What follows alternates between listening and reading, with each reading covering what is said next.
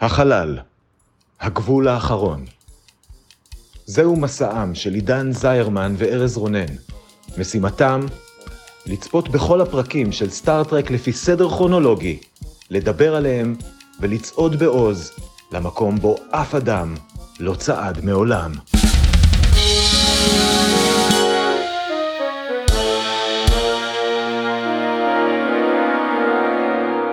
שלום, אני ארז רונן, ואני עידן זרמן. והיום אנחנו הולכים לדבר על הפרק ה-24 בעונה השנייה של סטארט-טרק הסדרה המקורית, קוראים לו The Ultimate Computer, פעם פעם פעם, והוא שודר במקור בתאריך ה-8 במרץ 1968. וכרגיל, כדי להכניס אתכם לעניינים, עידן שלנו יהפוך למחשב אנושי ויתמצת את כל מה שקרה בו בדקה אחת בלבד. עידן, האם אתה מוכן? האם מישהו מאיתנו באמת מוכן ארז? כן, בדרך כלל אנחנו מוכנים. האמת שכן, אני, אני כן, אני די מוכן, כן. כן, אוקיי, זה די פשוט. יפה, אז uh, קדימה, שלוש, ארבע ו... דוקטור ריצ'רד דייסטרום, המדען הנודע, מתקין באנטרפרייז את המחשב החדש והמשוכלל, ה-M5. ה-M5 מסוגל לשלוט באנטרפרייז באופן מלא בצורה כל כך טובה שלמה צריך את הצוות האנושי שלה בכלל. ובכן, אנחנו מגלים מהר מאוד למה צריך את הצוות האנושי של האנטרפרייז בכלל. ה-M5 מתחיל להתייחס לתרגילי הבדיקה שעושים לו בצורה קצת רצינית מדי, ולהרוג כל חללית שנושמת בכיוון שלו. דייסטרום לא מודאג, אלה גליצ'ים קטנים, הם ייפתרו. אבל כשה-M5 מתחיל לטבוח בחלליות של סטארפליט שהוא רואה בהן איום, לקירק אין ברירה אלא לעשות לו את הטייביריוס. דייסטרום ממשיך לנסות להגן עליו. מסתבר שהוא סובל מכל מיני בעיות פסיכולוגיות שנובעות מזה שהוא עשה את התגליות הכי חשובות בחיים שלו לפני 20 שנה, ושום דבר משמעותי מאז. אז הוא ממש ממש רוצה שה-M5 יעבוד. אז הוא רוצה. קרק גורם ל-M5 להדות את עצמו, דייסטרום מאושפז, והצוות נושם לרווחה כשהוא מגלה ש-AI לא הולך להחליף את כל העבודות שלהם. ייי, כל הכבוד. זה היה מאוד פשוט. כן, אפילו AI היה יכול לעשות את זה מרוב שזה היה פשוט. בדיוק, בדיוק. אני מודה שראיתי את השם של הפרק ודמיינתי מה הולך להיות בו, והייתי מוכן לפרק לא להיט, ואז ראיתי את הפרק, והוא היה ממש, ממש אחלה, אני חושב. אני מסכים, אני גם חשבתי בזמן אמת שהוא אחלה, ועבר מאז כבר יום וניסחתי לעצמי כל מיני נקודות ומחשבות לקראת הפרק שאנחנו הולכים להקליט, וכשאני חושב עליו, אני אוהב אותו עוד יותר. נכון, זה היה ממש אחלה. נכון. הוא עשה מה שאני אוהב שהם עושים, שהוא לקח נושא וניסה למצוא לו נקודות מבט מעניינות, אני מניח. והוא הוא עשה את זה פעמיים, זה היה כפול פה. זה היה כביכול פרק של אה, מחשב מרושע משתלט על הספינה, שזה הנושא הכללי, אבל הוא גם התייחס לזה בקטע של uh, קירק שמפחד על המשרה שלו, זאת אומרת של בני אדם שמפחדים להיות מוחלפים ברובוטים, והוא גם עשה את זה עם דייסטרום, כאילו הרע בפרק לא באמת היה המחשב, המחשב היה instrument לגמרי. הרע של הפרק היה דייסטרום, וזה גם הטעין את הפרק בעוד דברים. כן. בואו נתחיל לדבר.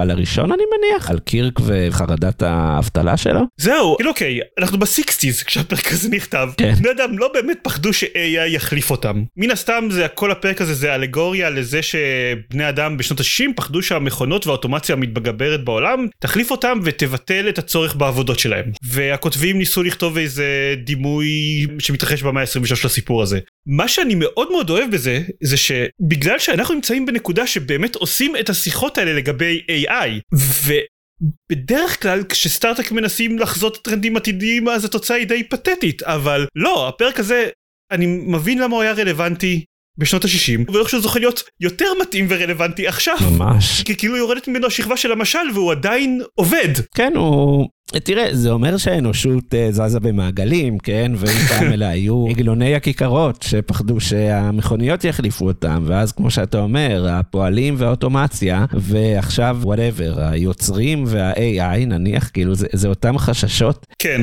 אבל זה כן, זה, זה פשוט היה יפה, וזה זה היה מאוד מאוד מפתיע לראות את זה בסדרה מסוף הסיקסטיז, ועם קטעים יפים שגם מעבר לקירק, אנחנו מכירים את קירק הארס ואת קירק מלא הפאתוס, אבל זה פתאום היה קירק קצת יותר מהורהר אפילו, והיה אה, סצנה יפה שהוא ישב עם מקוי ואומר למקוי שהוא לא יודע אם, ה- אם הפחד שלו וההתנגדות האוטומטית שלו לזה שהמחשב יפקד על ספינה, זה, זה פשוט עוד הוכחה.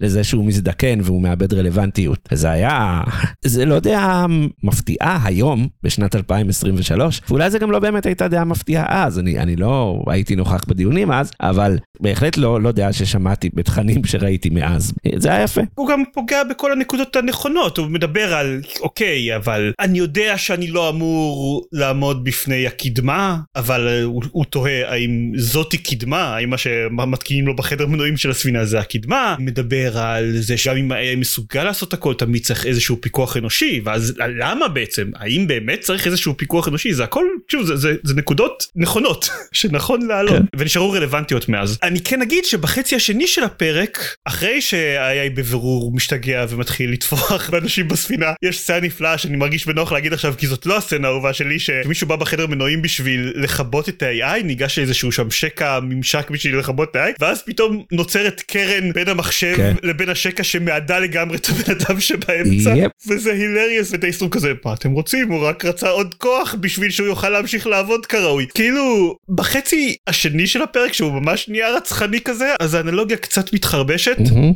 כי אוקיי אנחנו כן מכירים AI באיזושהי רמה ואנחנו כן רואים עד כמה לתסריטאים אין מושג באמת מה זה אומר. זה לא באמת לגמרי AI הדרך היחידה ליצור משהו כזה חכם זה לשים את התבניות של המוח של דייסטרום שינהלו מחשב מה שאני חושב לפני לא יודע קוראים לזה במונחים של היום רשת נוירונים או משהו כזה שממודלת לפי מוח אנושי. אז זה קצת הורס את האנלוגיה כי המגבלות והבעיות של ה-AI נובעות בסופו של דבר מזה שיש כאן איזשהו רכיב אנושי עם בעיות פסיכולוגיות כאלה ואחרות. אבל כן אז פרק מפצה על זה כי הוא מתחיל לנתח את הבעיות הפסיכולוגיות של דייסטרום ולמה הוא מישהו ואיך זה הוביל למצב בפרק. כן אז בוא נדבר על ידידנו דייסטרום שזה דמות אני לא מצליח להחליט אם אני אוהב אותה או לא כי מצד אחד כן הסיפור רקע מעניין והרצון הזה הגאון שלא מצליח לחדש והוא קצת לא מאוד טוב עם בני אדם באופן כללי נגיד את זה ככה ולא מאוד אכפת לו מבני אדם כבר והבעיות המוסריות שלו אבל כל באמת ההתייחסות שלו ל-M5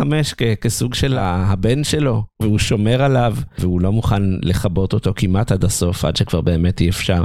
לא יודע, זה היה כאילו, שוב, זה, זה היה קצת, זה לא היה מאוד עמוק, זה כאילו, אני חושב, זה היה קצת uh, what you see is what you get. הוא נראה קצת uh, לא בסדר בהתחלה, אה, הוא באמת לא בסדר בסוף. ובסוף גם ממש גררו אותו החוצה, כאילו, כמו שגוררים משוגעים, פני כאלה אנשי צוות, כאילו ממלמל, לא, אבל נה נה נה נה נה, שזה היה קצת כאילו, אם הפכתם אותו בסוף לפול און קרייזי, שכבר באמת הוא משוגע, אז זה גם מאבד מהעוקץ, כי אז הוא לא באמת אחראי למעשיו. מצד שני, הוא גם לא חשב שהוא אחראי למעשיו, בניגוד למחשב שהוא יצר, שכן חשב שהוא אחראי למעשיו, שזה גם היה יפה. זה כן, תמרון הטייביריוס, כן, שסיים את זה. אני די בטוח שזה היה לחלוטין אותו תמרון שהוא עשה ללנדרו. מסביר למחשב, אתה חושב שאתה עושה טוב, אבל הנה תראה, עובדה, עשית רע. ואז המחשב, אה... נכון, רק שזה היה הרבה יותר פשוט מזה אפילו. זה היה לא אמין מבחינתי. כי אם המחשב אומר שה base command שלו זה להגן על, אה, על חיים של אנשים, והוא לא שם לב שהוא רצח כאילו מאות אנשים בפרק הזה, וגם קירק מנסה, עושה לו את הטייבריוס ואומר לו, רגע, פגעת בבני אדם, אז אתה צריך עונש, כי זה מה שעושים. אז כאילו העונש שלו יגרום לעוד 20 בני אדם למות, כי הוא הולך כאילו להשמיד את הספינה. אז לא, לא הבנת, לא הבנת M5. כן. אתה מאוד דביל. אבל בסדר, מותר לו להיות דביל, הוא תינוק. כן, כמו שאמרתי, זו הנקודה של הפרק שבה האנלוגיה קצת פחות עובדת באמת, כי שוב, כי אנחנו רואים את המגבלות של ההבנה הטכנית שלהם של איך הדברים האלה אמורים לעבוד, אבל בסדר, זה קרה אחרי ששני הצירים של העלילה, גם הפחד מ-AI שיחליף את הצוות וגם הבעיות הפסיכולוגיות של דסטרום די מיצו את עצמם אז כזה בסדר אוקיי סגרו את זה בדרך סטארטרקי טיפוסית אני מסכים שזה היה קצת מעפן אבל זה לא מאוד פגע בפרק שאני חשבתי עליו מאוחר יותר. כן. גם היה קומודור וסלי, כן, המפקד הגדול מסטארפליט שכאילו הוא מנחה את uh, קירק לצאת לניסוי הזה, להתקין את ה-M5 והוא מפקד על המשחקי מלחמה המדומים שאמורים לבחון את ה-M5 כשהוא מפקד על האנטרפרייז. בסוף היה קטע כאילו קירק עשה לו איזה תרגיל, הוא, הוא לא הרים את המגינים, שהוא היה יכול להרים את המגינים, ואז הקומודור הזה שהוא היה אמור להשמיד את האנטרפרייז, איכשהו הבין בצורה פלאית שהכל בסדר וכולם ניצלו, שזה גם הנה השיקול האנושי מנצח. לנצח, למרות שהמחשב M5 כן עשה שיקולים כאלה בתחילת הפרק שעבדו, אז בסדר, אבל כאמור המטאפורה קצת נשברה. כן, אז גם היה עוד טוב, היה את הקטע הזה, היה, היו, היו רגעים טובים בפרק הזה, זה היה פרק מלא ברגעים. כן, אמ... באמת, התרשמתי לטובה. נכון. זה כבר הפעם השנייה שאנחנו על סמך השם של הפרק באים עם ציפיות נמוכות ומאוד מאוד מופתעים לטובה אולי צריך לתת לכל הפרקים בסדרה שמות שיש בהם את המילים מד או קומפיוטר ואז מכולם מאוד נהנה לא יודע. תכלס יפה בוא נעבור לפינות שלנו. והפינה הראשונה, לפי מה שאומר המחשב שלי, היא פינת הטריוויה. קדימה עידן. אין לי הרבה טריוויה על הפרק הזה. אה, אני אגיד שהסיפור של הפרק נכתב במקור על ידי מתמטיקאי בשם לורנס וולף. הוא כתב סיפור uh, הוא מאוד מאוד התעניין במחשבים הוא כתב סיפור ששם דגש מאוד מאוד גדול על דוקטור דייסטרום וה-M5 וכמעט בכלל לא הוזכר שם צוות האנטרפרייז זה נראה לצוות כמו תסריט שיהיה יחסית זול ומהיר להפיק אותו אז uh, הוא שוכתב מאוד מאוד בכבדות על ידי די סי פונטנה שכבר ראינו נתקלנו בכמה תסריטים שלה היא הכניסה לתסריט את הפחד של קירק להיות מוחלף על ידי מכונה וככה נוצר המוצר שראינו המוצר הסופי שכולנו ראינו. יפה זה סיפור יפה דווקא. כן. אהבתי את הסיפור הזה זה מרגש הוא ריגש אותי קצת כי הוא כאילו באמת פותר את הפרק. איזה יופי. וחוץ מזה אין אה, כל כך טריוויה זאת הפעם הרביעית שבה קרק מדבר עם מחשב למוות אם אנחנו משתמשים בהגדרה המורחבת של הטייביריוס אז אני אפילו לא לא רוצה לדעת כמה פעמים זה כבר קרה. ועוד בטח צפויים לנו עוד כמה יש אני לנו די עוד, בטוח אה, שכן. כן היו היו סצנות חמודות בפרק הזה אה, לא מעט אה, אז בוא בוא נדבר על זה קצת עידן מה הייתה הסצנה האהובה עליך. מתישהו קצת אחרי אמצע הפרק אז אה, קרק ומקוי אה, יושבים ועושים ניתוח פסיכולוגי לדייסטרום יש הרבה שיחות טובות של מקוי וקרק בפרק הזה אבל בשיחה הספציפית הזאת אז הם עושים ניתוח לדייסטרום וקרק אומר שני משפטים נהדרים genius doesn't work on an assembly line שהוא מסביר איך דייסטרום עשה חידושים מדהימים לעולם המחשוב לפני 20 שנה ולא עשה שום דבר מאז. ו- you can't simply say today I will be brilliant ששניהם ציטוטים יפים וזה הגיע בתוך ניתוח פסיכולוגי די יפה לדייסטרום ו... ומאוד אהבתי את השיחה הזאת אז זהו זאת הסצנה האהובה שלי יפה. אני דווקא אהבתי סצנה אחרת אה, של קירק ומקוי יותר, וזה הסצנה בה קירק יושב מדוכא בחדר כמו teenager, כי לקחו לו את האנטרפרייז, נתנו אותה למחשב, איזה באסה, אין לי מה לעשות, אני מתיישן. מקוי נכנס, קירק אומר לו, עזוב אותי, זה לא הזמן טוב לבדיקה גופנית, ומקוי אומר לו, אבל יש משהו אחר שישפר לך את מצב הרוח, ומוציא אלכוהול משובח מאחורי גבו, ושניהם שותים ונהנים, וזה פשוט ממש אה, דומה ל- ל- לסצנה שראינו בפיילוט, עם דמויות אחרות, עם רופא אחר ועם קפטן אחר, ואז היא הייתה קריפית ומוזרה. אבל עכשיו, עם כל מה שאני יודע על קירק ועל מקוי, וואלה, איזה, איזה אחווה יפה כזאת, אני אהבתי. אני מסכים כן באופן כללי זה היה פרק קירק מקוי מאוד מאוד טוב התפקיד של ספוק בפרק הזה לא היה כל כך מעניין כאילו ספוק היה בעד המחשב ופשוט זה הפך את כל השיחות שלו לטיפה פחות מעניינות. נכון, ואז גם ה... היה לו איזה סצנת זיכוך כזאת בסוף, שהוא אומר לקירק, אה, לא, אבל בטוח שאני בעד קפטן אנושי, כי לקפטן אנושי יש נאמנות שלא יכולה להיות נאמנות למחשב, כן. וזה הכי חשוב. זה היה אוקיי, אבל זה לא אומר כלום, זה גם לא מסקנה הגיונית שהגעת אליה מתוך מה שקרה בפרק, אבל בסדר, כן. נכון טוב יפה. שתי שיחות בין uh, קירק לבין מקוי, רק אחת יכולה לזכות, ורק אתם, המאזינים, תוכלו לקבוע מי. כל הדברים האלה לא נכונים, חוץ מזה שאתם אכן יכולים להצביע על הסצנה אה, האהובה עליכם בקבוצת הפייסבוק, צופים בין כוכבים הקבוצה, שם אנחנו מעלים סקר לגבי הסצנה האהובה ביום שחרור הפרק. ואם אתם לא תיכנסו כדי להצביע אז נבקש מ-AI להכריע בין הסצנות ואתם לא רוצים שזה יקרה נכון. אתם לא רוצים ש-AI ייקח לכם את העבודה. נכון מאוד. ועכשיו יש לנו כוכב אורח מיוחד, שכתב לנו את השאלה המטופשת הפעם. אמרנו, למה שרק אנחנו נהנה? ונתנו לצ'אט GPT לכתוב את השאלה המטופשת. וצ'אט GPT שואל, מהו השיר האהוב על ה-M5?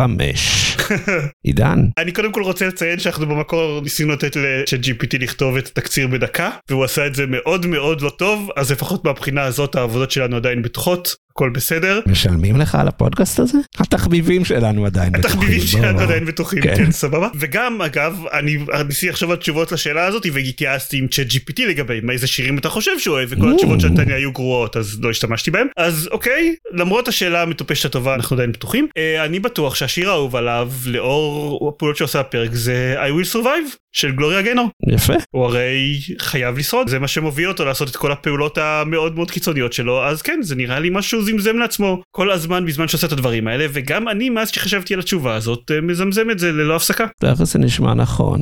אוקיי, עכשיו יש לי שתי תשובות, כי הייתה לי תשובה אחת, אבל אתה לקחת אותי למקום אחר. או אוקיי התשובה שלי היא כמובן, איך יכול להיות שיר אחר מהרקדן האוטומטי של צביקה פיק? כי בכל זאת הוא רובוט, הוא רקדן הוא לא רקדן, אבל הוא יכול להיות, ואם הוא יהיה רקדן, הוא יהיה רקדן אוטומטי כי הוא רובוט, אבל זה גם היה יכול להיות אם זה היה Still Alive מהסוף של פורטל. אה אוקיי כאילו אם בכתוביות של הפרק פתאום היו שמים את Still Alive. לכל המערכות AI שרוצות לרצוח אנשים יש את אותו שיר בסופו של דבר. אותו שיר בלב. כן, אני חושב שבפעם הראשונה מזה הרבה מאוד זמן, פינת הטופ שלוש שלנו פתאום מעניינת, כי אולי אולי הפרק הזה יערער את הרשימות הקבועות שלנו, ואולי לא. עידן, הרשימה שלך מורכבת מהפרק The Trouble with Tribbles במקום השלישי, Journey to Babel במקום השני, The Doomsday Machine במקום הראשון. מה שלום המחשב האולטימטיבי?